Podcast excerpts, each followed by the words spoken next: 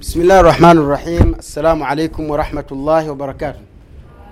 الحمد لله الذي خلق الموت والحياة ليبلوكم أيكم أحسن عملا وهو العزيز الغفور. والصلاة والسلام على أشرف الأنبياء والمرسلين سيدنا ونبينا محمد بن عبد الله بن عبد المطلب وعلى آله وأصحابه أجمعين. أما بعد kumshukuru allah subhanahu wa taala na kumtakia rehma mtume wetu muhammad salllahu alaihi wasallam tunamshukuru mwenyezi mungu subhanahu wa taala kwa kutukusanya sehemu hii kwa ajili ya kuzungumza na kukumbushana na kuelimishana yale ambayo huenda watu tukawa tumeghafirika nayo. Tunamwomba mwenyezi mungu subhanahu wa taala atujalie kikao hiki iwe ni sababu ya kupewa yale yote tunayohitaji na mwenyezi mungu atujalie kikao hiki iwe ni sababu na ni kafara ya madhambi yetu. Leo mwenyezi mungu akipenda tutazungumzia maisha ya barzakh kama ilivyokuwa maombi ya baadhi ya watu jana. Na maisha haya kwa kweli ni maisha magumu kuyazungumzia kwa sababu unapozungumzia maisha ya kaburini ni kama vile unazungumzia maisha ya duniani na ni sawa sawa unazungumzia maisha ya kesho akhera alafu baada ya hapo litakuja darasa linalozungumzia swala ambalo mimi nimelipa kichwa cha anwani kinachosema zawadi kwa ummati muhammad. Zawadi kwa ummati muhammad. Bimaana hakuna kitu ambacho ni zawadi kubwa nono yenye malipo makubwa ambayo mwenyezi mungu subhanahu wa taala kamzawadia kauzawadia umma huu kama swala. Kwa hiyo tutakapozungumzia masala ya swala tutazungumzia swala ilipatikana vipi? Imefaradhishwa vipi? Na tutafahamu vitu vingi kwa kweli. Lakini leo mwenyezi mungu akipenda tutazungumzia maisha ya kaburini. Lakini kabla hatujazungumzia maisha ya kaburini tutazungumzia mwanadamu ana ana ana, ana njia ngapi mpaka mpaka kufikia kaburini. Mwenyezi mungu subhanahu wa taala kwa utukufu wake na kwa cheo chake kamuumba mwanadamu katika njia tofauti tofauti. Njia ya kwanza ni njia asli njia asili ambayo mwenyezi mungu kamuumba mwanadamu kutokana na udongo. Mwenyezi mungu anathibitisha kwamba mwenyezi mungu amemuumba mwanadamu kutokana na, na udongo. Adamu alaihi salam ni kiumbe cha kwanza kabisa ambacho mwenyezi mungu subhanahu wa taala alikiumba. Alikiumba kwa kutumia mikono yake baada ya kukiumba kwa kutumia mikono akachelewesha aka kukipulizia roho. Sheitan lanatullahi alaihi laana za mwenyezi mungu ziwe juu yake alikuwa anazunguka kile kiwiliwili cha adam alaihi ssalam kabla hakijapuliziwa roho. Kisha anasema anatoa ahadi kwa kusema laiti kama mwenyezi mungu akinifanya mimi niwe kiongozi wako basi mimi nitakupoteza. Na laiti kama mwenyezi mungu atanifanya mimi niwe yani wewe ndio uwe kiongozi wangu mimi basi mimi sintakutii. Haya maneno alikuwa anazungumza nani? Anazungumza sheitani. Narudia tena. Sheitani wakati adam kaumbwa hajapuliziwa roho akaamka akawa ni mtu sasa na uhai wake. Basi alikuwa anazunguka anakizungukia kile kiwiliwili chake. Kisha anasema laiti kama mwenyezi mungu atanifanya mimi niwe mimi ndio niwe kiongozi wako basi mimi nitakuasi yaani mimi nitakupoteza. Sawa? Ikiwa ibilisi atakuwa kiongozi wa adam basi yule yule ibilisi atampoteza adam alaihi ssalam na kisha akasema ikiwa mwenyezi mungu subhanahu wa taala atanifanya kwamba wewe ndio uwe mkubwa wangu kiongozi wangu basi mi nitakuasi. Sintakutia amri zako na vyote tunavyovitaka.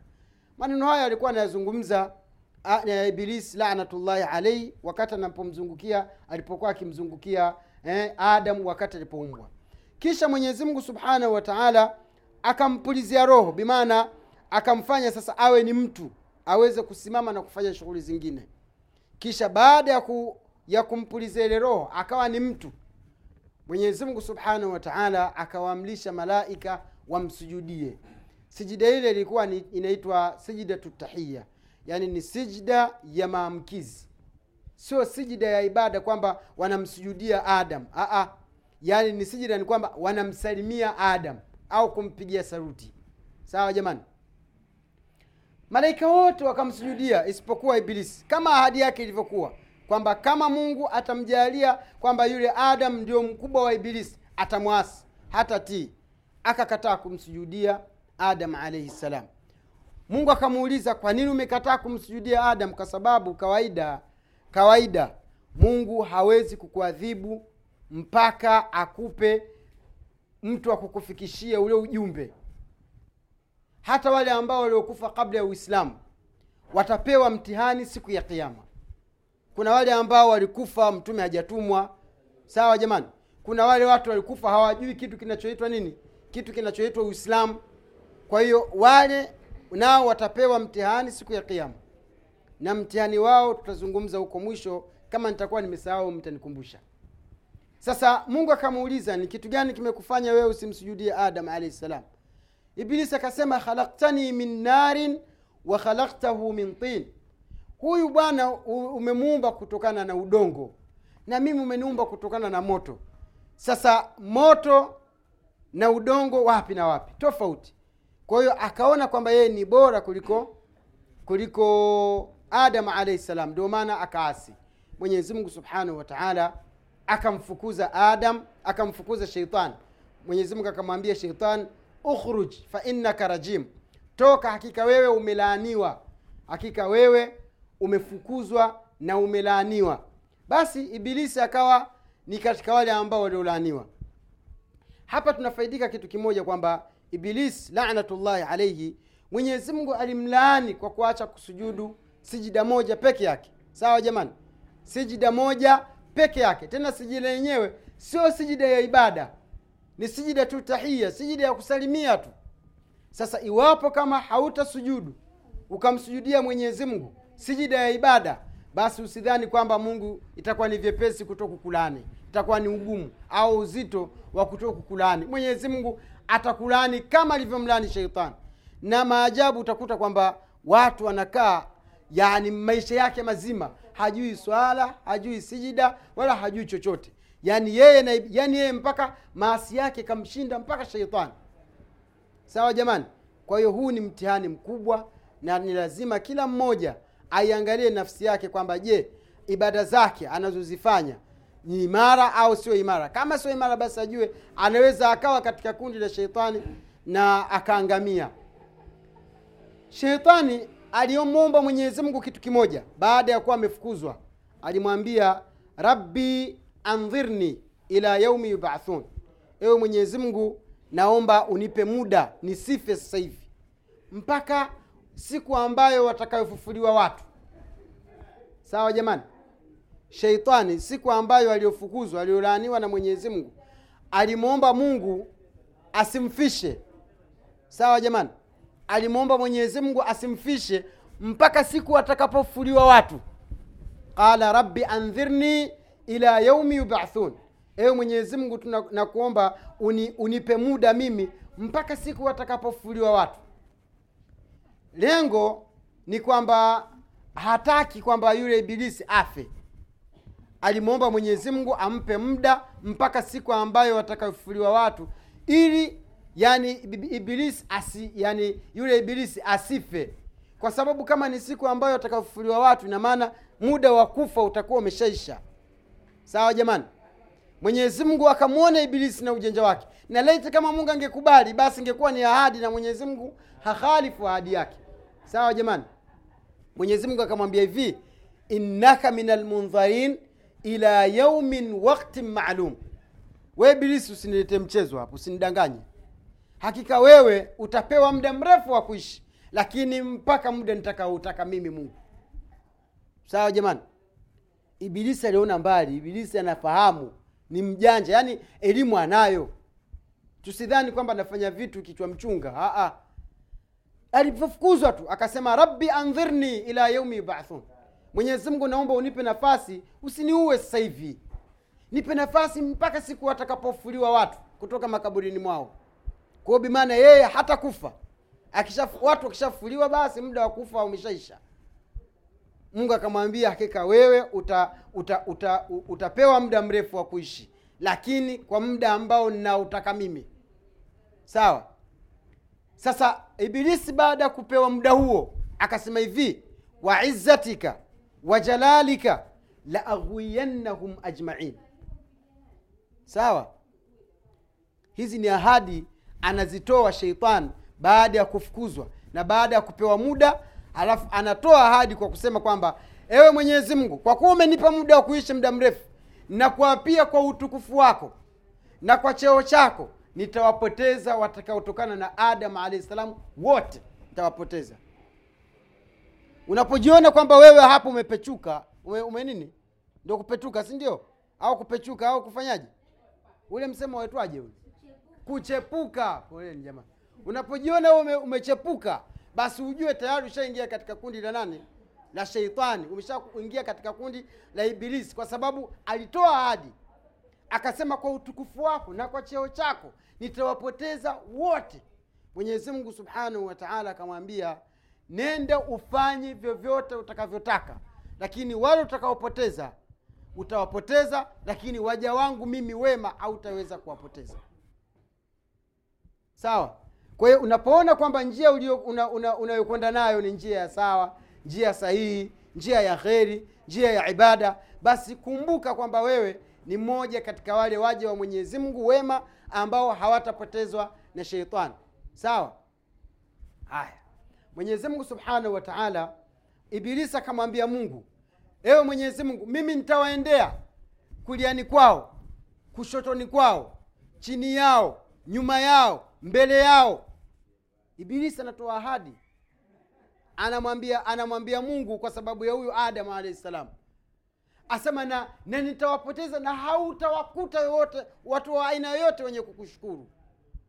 Mwenyezi mungu akasema kwa kuwa sehemu zote utawaendea lakini sehemu ya juu mimi nitafungua milango ya maghfira na msamaha. Fanye utakavyotaka lakini atakayeniomba msamaha yoyote mimi nitampa. Sawa jamani? Kwa hiyo tumepewa na sisi nafasi. Nafasi tuliyopewa ni kwamba shetani atatushawishi katika kila sehemu atakuja mbele yetu atakuja nyuma yetu atakuja upande wetu wa kulia atakuja upande wetu wa kushoto. Atatushawishi kwa sauti zake na kwa vitu mbalimbali. Lakini mwenyezi mungu subhanahu wa taala ahadi aliyoichukua alisema kwamba mlango wake wa msamaha wa juu mwenyezi mungu hata ufunga. Na hii ndio gold chance pekee tuliyokuwa nayo. Mwanadamu unapohijisi kwamba umefanya dhambi umefanya masia kisha ukanyanyua mikono ukamwomba mwenyezi mungu ambaye yuko juu basi mikono yako hairudi tupu. Mtume alaihi salatu wassalam anasema hakika mwenyezi mungu anaona aibu. Sawa jamani? Hakika mwenyezi mungu anaona aibu mja wake kunyanyua mikono yake alafu akairudisha sifuri. Sawa jamani? Mwenyezi mungu anaona aibu pindi mja wake anaponyanyua mikono alafu akairudisha ikawa ni sifuri. Kwamba mwenyezi mungu mja yoyote anayenyanyua mikono akajua kwamba yupo mungu mwenye kusamehe madhambi basi mikono yake inarudi ikiwa imepata faida na mafanikio makubwa. Sawa jamani? Haya. Baada ya hapo mwenyezi mungu subhanahu wa taala akamchukua adam akamwingiza peponi.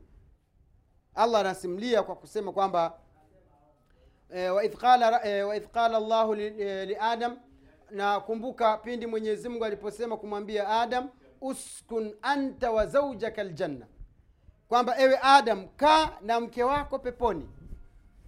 Kuna watu wanakosea katika aya hii kwa kusema kwamba mwenyezi mungu subhanahu wa taala hakumwozesha adam na pale alimpa mtihani kumchukua hawa na adam waishi peponi. Na ule mti alioambiwa adam kwamba usiusogelee huu mti kwamba ndio alikuwa hawa. Kwa hiyo adam alizini ndio maana akafukuzwa peponi ni maneno ambayo hayana ni maneno ya batil hayana ushahidi ni maneno mabovu wala hayana usahihi. Kwa nini? Kwa sababu mwenyezi mungu alimwambia uskunu anta wa zaujaka ljanna mungu alimwambia adam kaa na mke wako. Kwamba tayari mungu ashamwozesha si ndio? Kaa na mke wako. Hawezi mtu akaitwa ni mke kama hajaozeshwa. Kwa hiyo mwenyezi mungu alimwozesha adam moja kwa moja. Akamwambia kaa peponi na adam mpumzike tena mungu akampa free akasema kula kuleni vyovyote mnavyovitaka. Maisha mazuri kila mnachokitaka tumieni.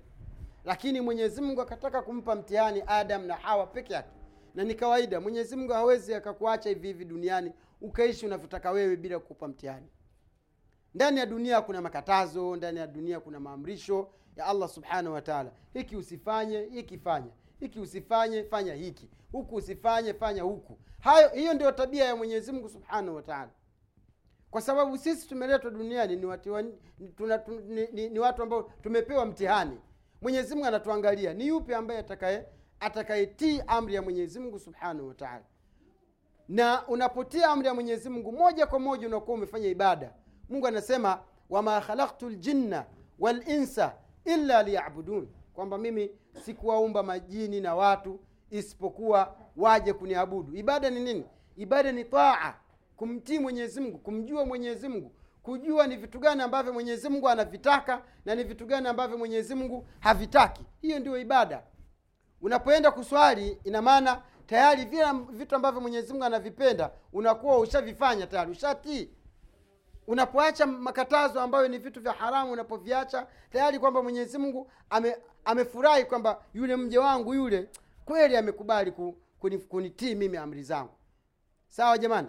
Kwa hiyo vile vile adamu alaihi salam baada ya kuumbwa kapelekwa peponi alipewa mtihani kwamba mti huu mti huu usiukurubie usiusogelee. Sawa jamani? Adamu alaihi salam baada ya kuusogelea ule mti mwenyezi mungu akampa mtihani mtihani aliyompa ikawa zile nguo zake zavuka. Aibu. Mwenyezi mungu akamjua akamwambia adamu wewe nilikwambia nini? Kwa nini umekubali kumtii sheitani kakushawishi mpaka umekubali. Sasa adhabu yenu ni moja. Nyie wote wewe na sheitani na mkeo shukeni duniani. Wakulna ihbitu, jamian walakum fi lardi mustaqarun wa mataun ila hin. Mungu akamwambia sasa kwa sababu mmefanya hivyo mmefanya maovu mmefanya maasi peponi aya shukeni.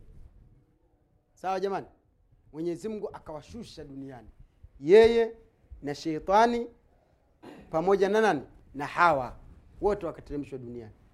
Jamani hapa tunajifundisha vitu vingi. Tunajifundisha kwamba mungu sio wa mchezo. Usije ukakaa una, una, unafanya mambo yako unayotaka wewe ukadhania kwamba mungu atakuacha. Mungu kweli ana huruma lakini ghadhabu zake ni kali. Laiti kama mwenyezi mungu angekuwa na huruma basi angekuwa na huruma na sheitani. Sheitani kamwasi mungu mara moja tu. Sijida tu kaikataa lakini mungu akamwadhibu akamlaani akamlaani akamfukuza. Sawa. Adamu alaihi salam kipenzi si ndio? Kawaamrisha malaika wamsujudie malaika wote malaika ni wangapi? Nani anajua idadi ya malaika. Hakuna mtu yoyote anayejua idadi ya malaika. Mungu peke yake ndio anayejua. Malaika wako wengi wengi wengi sana. Nani anayewajua? Malaika wote walimsujudia adam. Lakini wakati adam alipomwasi mungu mara moja tu mungu akamfukuza. Pipe mungu kamfukuza sheitani sheitani ilikuwa ni abid mfanya, mfanya ibada wa miaka mingi miaka mingi mpaka malaika walikuwa wanamwonea wivu. Wanasema mashallah mtu huyu afanye ibada mtu huyu mashallah. Yaani wana, wanaona zile ibada wanazozifanya malaika sio kitu. Lakini alikosea siku moja tu mwenyezi mungu akamtimulia mbali. Adam alaihi salam mungu kamuumba kwa mikono yake mwenyewe hivi kwa mikono hivi. Akamkirimu akam, akampa na mke akamwingiza peponi. Sawa jamani kuna neema zaidi ya hiyo. Peponi kakaa peponi katulia baada ya hapo kamkosea mungu mara moja. Haya. Kamwingiza kakosea kosa moja huyo akateremshwa duniani. Tena mungu anamfukuza shukeni huko duniani. Mungu akasema walakum fi ardi mustaqarun wa mataun ila hin. Tukija katika mada yetu ndo tutasogea sogea hivi. Mungu akamwambia walakum fi lardhi mustaqarun na ardhini mnapokwenda mtapata sehemu pa kuishi. Wa mataun na mtastarehe ila hinin kwa muda mdogo sana. Sio kwa muda ambao mnaotaka nyie.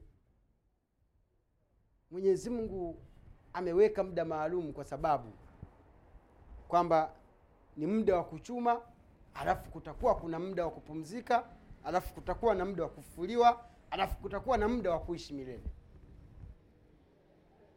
kwa hiyo mwenyezi mungu sio wa mchezo. Wallahi wakati wowote atakapokuchukua ndio utajua kwamba mungu ni nani.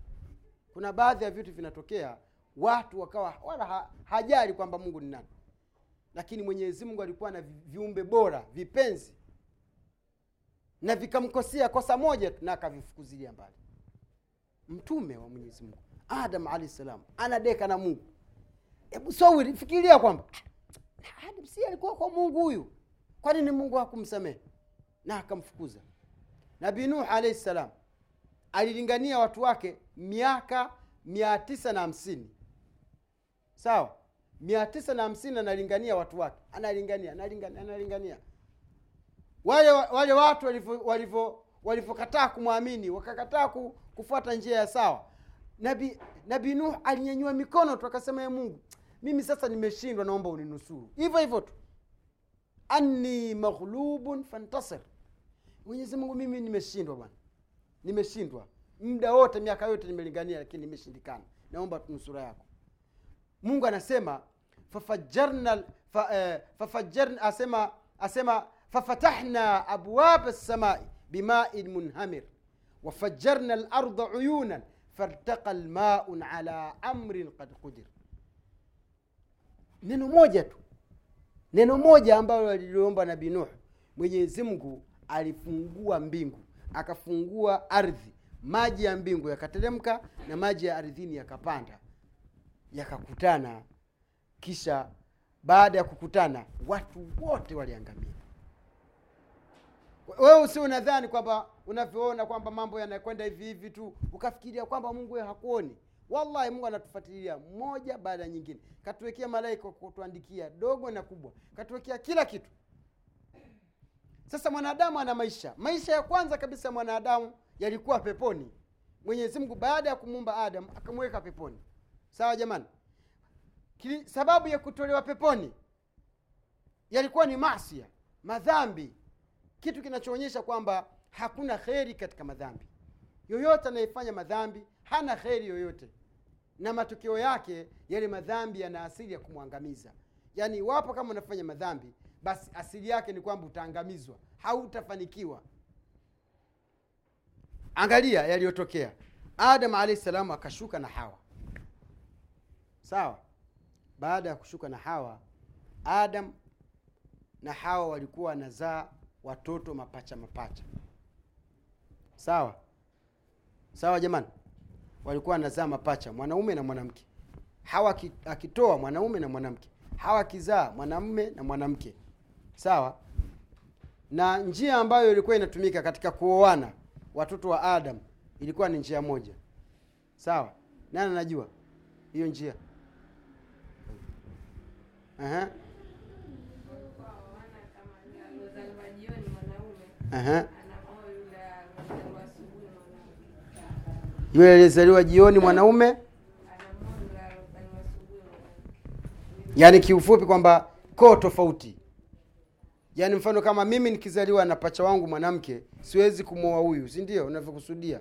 Na huyu lukongo akizaliwa na pacha yake mwanamke tunabadilishana sasa yeye anakuja kuoa dada yangu mimi na mimi naoa dada yake.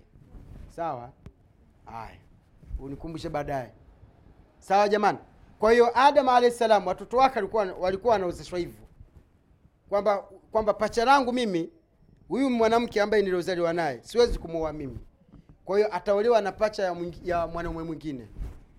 Kwa hiyo wakaishi hivyo wakaishi hivyo ikawa ni tabia ambayo imezoeleka tayari. Kwa hiyo wale ambao walio- walio- walioana wakazaana wakazaana wakazaana wakazaana mpaka tukapatikana sisi. Tunaposema sisi wote ni ndugu hatuna tofauti baba yetu ni mmoja. Jamani tumepatikana hivyo. Usije ukakaa ukasema mimi babangu mzee nani? Na mimi babangu mzee nani? Na mimi babangu sijui babangu nani? Mimi kabila langu. Hizi kabila zote chanzo na asili kimetoka sehemu hii. Moja. Sawa jamani? Katika kile kizazi kilichopatikana kuna koo mbili ambazo zilizotoka yaani pacha, pacha wawili ambao walio- waliozaliwa kuna pacha la habil alafu kuna pacha la qabil. Mwenyezi mungu kisa hiki kakisimulia ndani ya surati lmaida mwenyewe. Mwenyewe. Mungu asema watlu alaihim nabaa bnai adama bilhaqi idh qaraba qurbanan fatuqubila min ahadihima walam yutaqabal min alakhar qala laaktulannak qala innama yataqabalu llahu min almuttaqin mwenyezi kisa kisa hiki anakisimulia mwenyewe anazungumzia balaa lililotokea wakati wa nabi adam alahi salam. Mungu anamwambia mtume saa salam watlu alaihim waambie ewe mtume muhammad salllahu alehi wa waambie wasomee matatizo yaliyotokea baina ya watoto wawili wa adam ambayo ambao watoto wao wa kwanza alikuwa ni kabil wa pili alikuwa ni habil. Majua aliyotokea si ndio? Habil alikuwa na dada yake na kabil alikuwa na dada yake kwa hiyo ilitakiwa qabil aowe dada yake na habil na habil aowe dada yake na, qabil kama ilivyozoeleka. Lakini tatizo ambalo lililokuja ni kwamba yule dada yake na qabil alikuwa ni mzuri ni mzuri ni mzuri wa kupindukia mzuri kweli kweli. Lakini dada yake na habil waalaikum alikuwa ni mzuri lakini sio mzuri wa hivyo. Kabil anajiuliza itakuwa kuwaje mimi nioe dada yake na habil? Na wakati huyu habil dada yake sio mzuri kwa nini mimi nisioane na huyu dada yangu- mzuri ambaye tumezaliwa tumbo moja. Taratibu haziruhusu. Sawa jamani? Adam akatoa hukumu akasema hivi kawaida iliyoko ni kwamba mnatakiwa habil amoe dada yake na kabil na kabil amoe dada yake na habil. Kabil akasema haiwezekani. Akakataa. Adam alaihi salam akawaambia sasa kama ndio hivyo kila mmoja atoe sadaka. Baada ya kutoa sadaka yule ambaye sadaka yake itachukuliwa basi ndio atakawa anastahiki yule msichana. Yaani anazungumziwa dada yake na kabili yule mzuri. Sawa jamani? Haya. Baada ya hapo yule kabil alikuwa ni mtu anashughulika na mazao.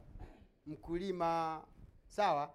Na huyu habil yeye alikuwa ni mfugaji kondoo mbuzi na mifugo mingine. Sasa wakaamrishwa wote wawili watoe sadaka. Sawa jamani? Baada ya kutoa ile sadaka wanasema yule habil alitoa kondoo mmoja bora sana. Mkubwa mnene. Sio vile vya mwisho mwisho vile ambavyo vilivyougua vikajarishia ndio wampa mungu. Aa, alitoa kile kitu bora kwa sababu anajua anayempa ni nani mungu. Na wewe ukienda msikitini una shilingi elfu thelathini usiangalie mia mbili ndio unatoa msikitini. Tena hiyo mia mbili yenyewe unajifikiria "Mm, huyu anaenda kula huyu. Una shilingi elfu ishirini mfukoni. Chukua hata mia tano. Sawa jamani? Hebu chunguzeni chunguzeni maskini unavyo- unavyomwona mtu ni maskini Naomba. Mtu mwenyewe anaenda kapiga suti tai safi anadondosha mia. Ah, kwenye sahani. Mia na wakati mwenyewe yule anayedondosha ile anajua kabisa huyu nampa maskini. Lakini thawabu zangu nitapata kwa nani? Na mungu atakupa hiyo hiyo mia. Labda hiyo umetoa mwezi wa ramadhani. Hiyo mia inazidishwa mara mia saba. Inakuwa ngapi? Utapiga hesabu mwenyewe. Sawa jamani?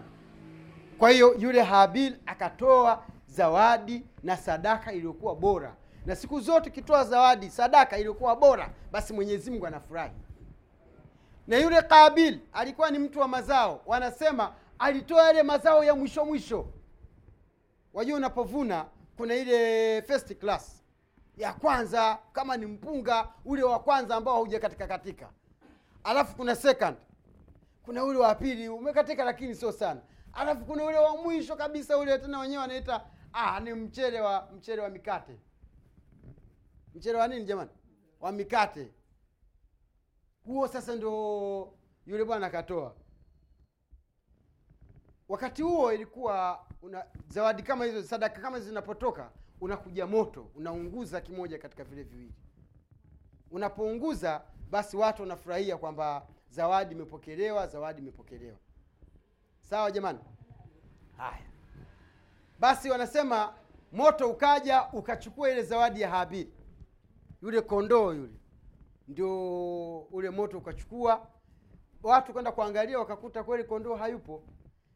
Kwa hiyo yani swala likawa liko wazi kwamba habil anatakiwa amwoe yule msichana dada yake na nani? Na qabil. Kisa kikaja katika qurani asema watlu alaihim naba abnai adama bilhaq idh qaraba pindi walipotoa sadaka fatukubila min ahadihima ikapokelewa ikakubaliwa zawadi ya mmoja katika wale watoto wawili. Walam yutaqabal min alakhar. Mwingine haikupokelewa sadaka yake.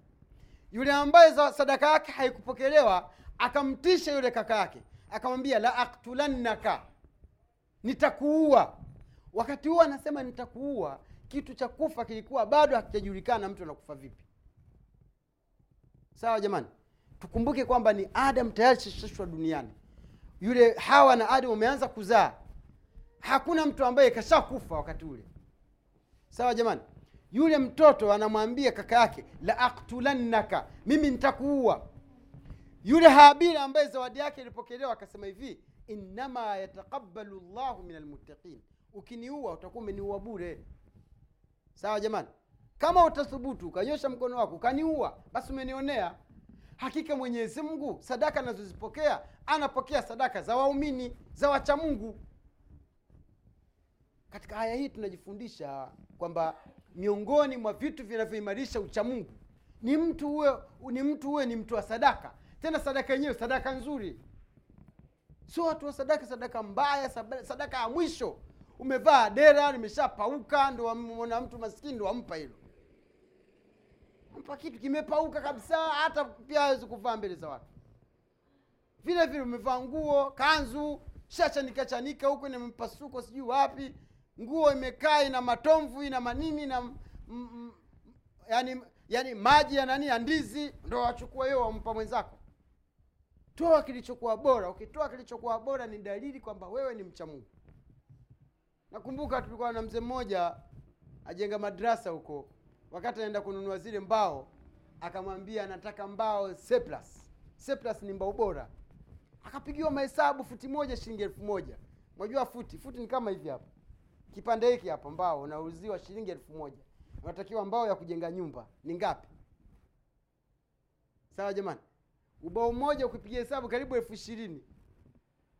Elfu ishirini ni mbao futi kumi. Akasema hivi kwani hizi mbao sinaenda kujengea madrasa? Eh, hiyo madrasa yatasoma maneno ya mungu. E, si watoto tunajifundisha e, ina maana na mimi si nitapata thawabu. Ndiyo asema nipe. Hiyo ni moja katika dalili za uchamungu. Yule bwana akamwambia ukiniua umeniua bure. Mimi sina makosa. Hakika mwenyezi mungu anapokea sadaka za wachamungu. Kisha mwenyezi mungu subhanahu wa taala anasimulia kisa hicho mwisho kabisa yule kijana akam, yule Habili, wakati ndio mipango karari ishapita na mungu ashahukumu. Ikabidi kwamba yule habili ndio amwoe amwoe kabili lakini kabla hajamwoa yule bwana alikuwa anachunga mbuzi zake kondoo zake akachoka kakaa akawa amepitiwa ame, ame, ame na usingizi. Yule bwana akaja na jiwe kubwa akamtupia kichwani mwake. Sawa fitna hizo eh? si ndio? Yule habil akafa kwa kuuawa na ndugu yake. Wanachuoni wanasema chanzo cha kufa kwa mwanadamu ni mwanamke. Na ndio maana mtume saa salam aliposema ittaqu dunia wattaqu nisa. Kwamba jitahidini sana. Anawahusia wanaume iogopeni dunia na mwaogope wanawake. Na mi napozungumza maneno haya nataka wanawake mjitambue kwamba asili kubwa ya ugomvi katika nyumba hizi zinazotokea hizi nyumba wapangaji majirani sijui ya nini ni chokochoko zile za wakina mama. Mtu yuko na mume wake anamwambia unajua hey, ah sijui. Aya yule kaja hapa sijui kafanya hivi kafanya hivi kafanya hivi yule simpendi yule. Yaani sitaki hata kumwona na wewe mwanaume kama akili zako ni zimetolewa kijiko kimoja unaanza na wewe unapita unaangalia. Utoe salamu. Ukipita hujui sababu ni nini hujui chanzo ni nini na kwa hiyo kuna baadhi ya matatizo ambayo yako katika nyumba. Mengi sana ni wanawake. Sawa jamani? Sasa baada ya kuwa yule yule habili amekufa mwenyezi mungu subhanahu wa taala yule bwana hajui hajawahi kuona mtu amekufa. Atamfanya nini kakake? Ndugu yake. Akakaa anamwangalia tu namwangalia mwenyezi mungu akamtumia kunguru. Hawa wawili. Wakatua pale wakapigana wakapigana wakapigana wakapigana. Baada ya kupigana mmoja kamuua mwenzake. Alivyomuua mwenzake akamchimbia shimo la miguu. Alafu akamweka pale alafu akamfunika baada ya kumfunika yule bwana akaangalia ah yaani mimi nimeweza kumuua huyu alafu nikashindwa kumfunika. Ndio katika suratul mwisho kabisa anasema faarsala llahu ilaihi ghuraban yabhathu fi lardi liyuriyahu kaifa yuwari sauata akhihi. Mwenyezi mungu akamtumia kunguru ili wapigane. Mmoja akafukua ardhi alafu ili amwonyeshe ni jinsi gani atamstiri ndugu yake fakan asema uh, fakana min alkhasirina akawa ni katika watu wenye hasara kisha mungu anasema faqala ya wailata ajaztu an akuna mithla hadha lghurab e, asema e maangamio yangu yule kijana anasema baada ya kuwa na kawaida ndio hivyo. Shetani akisha ukamwasi mungu tu hapo hapo. Nafsi narudi ah, mimi nikafanya hivi? Imekuwaje mimi nikamwasi mungu? Mara nyingi baada ya masia mtu anakuwa ni majuto fanya tukio lolote utakalolifanya. Hata ukimtukana mtu au ukamsemea vibaya ukisharudi tu unaanza nafsi yako kujuta. Ah, ningejua singefanya hivi. Ningejua ningefanya hivi. Lakini majuto yanakuwa yanakuwa mjukuu. Yanakuwa hayana faida. Tayari madhambi yashaandikwa na kila kitu kimeshaisha. Kwa hiyo yule bwana akamchimbia shimo akamfunika ndugu yake. Hapo ndipo yakapatikana maisha mengine ya barzakh maisha ya kaburini kwamba tayari yule bwana shazikwa sasa baada ya kuzikwa kinachoendelea ni nini? Sawa. Lakini wakati huo huo yule bwana asingezikwa akiwa hai angezikwa baada ya kufa. Mtu anakufa vipi? Malakul mauti anakuja kumchukua mtu vipi? Roho ya mtu inakuja kutolewa vipi? Haya ni maswali ambayo mwenyezi mungu akipenda darasa letu la kesho tutayaanzia haya. Tuishie hapa mpaka katika darasa lingine. Wabillahi taufiq wassalamu alaikum warahmatullahi wabarakatuh ni muda wa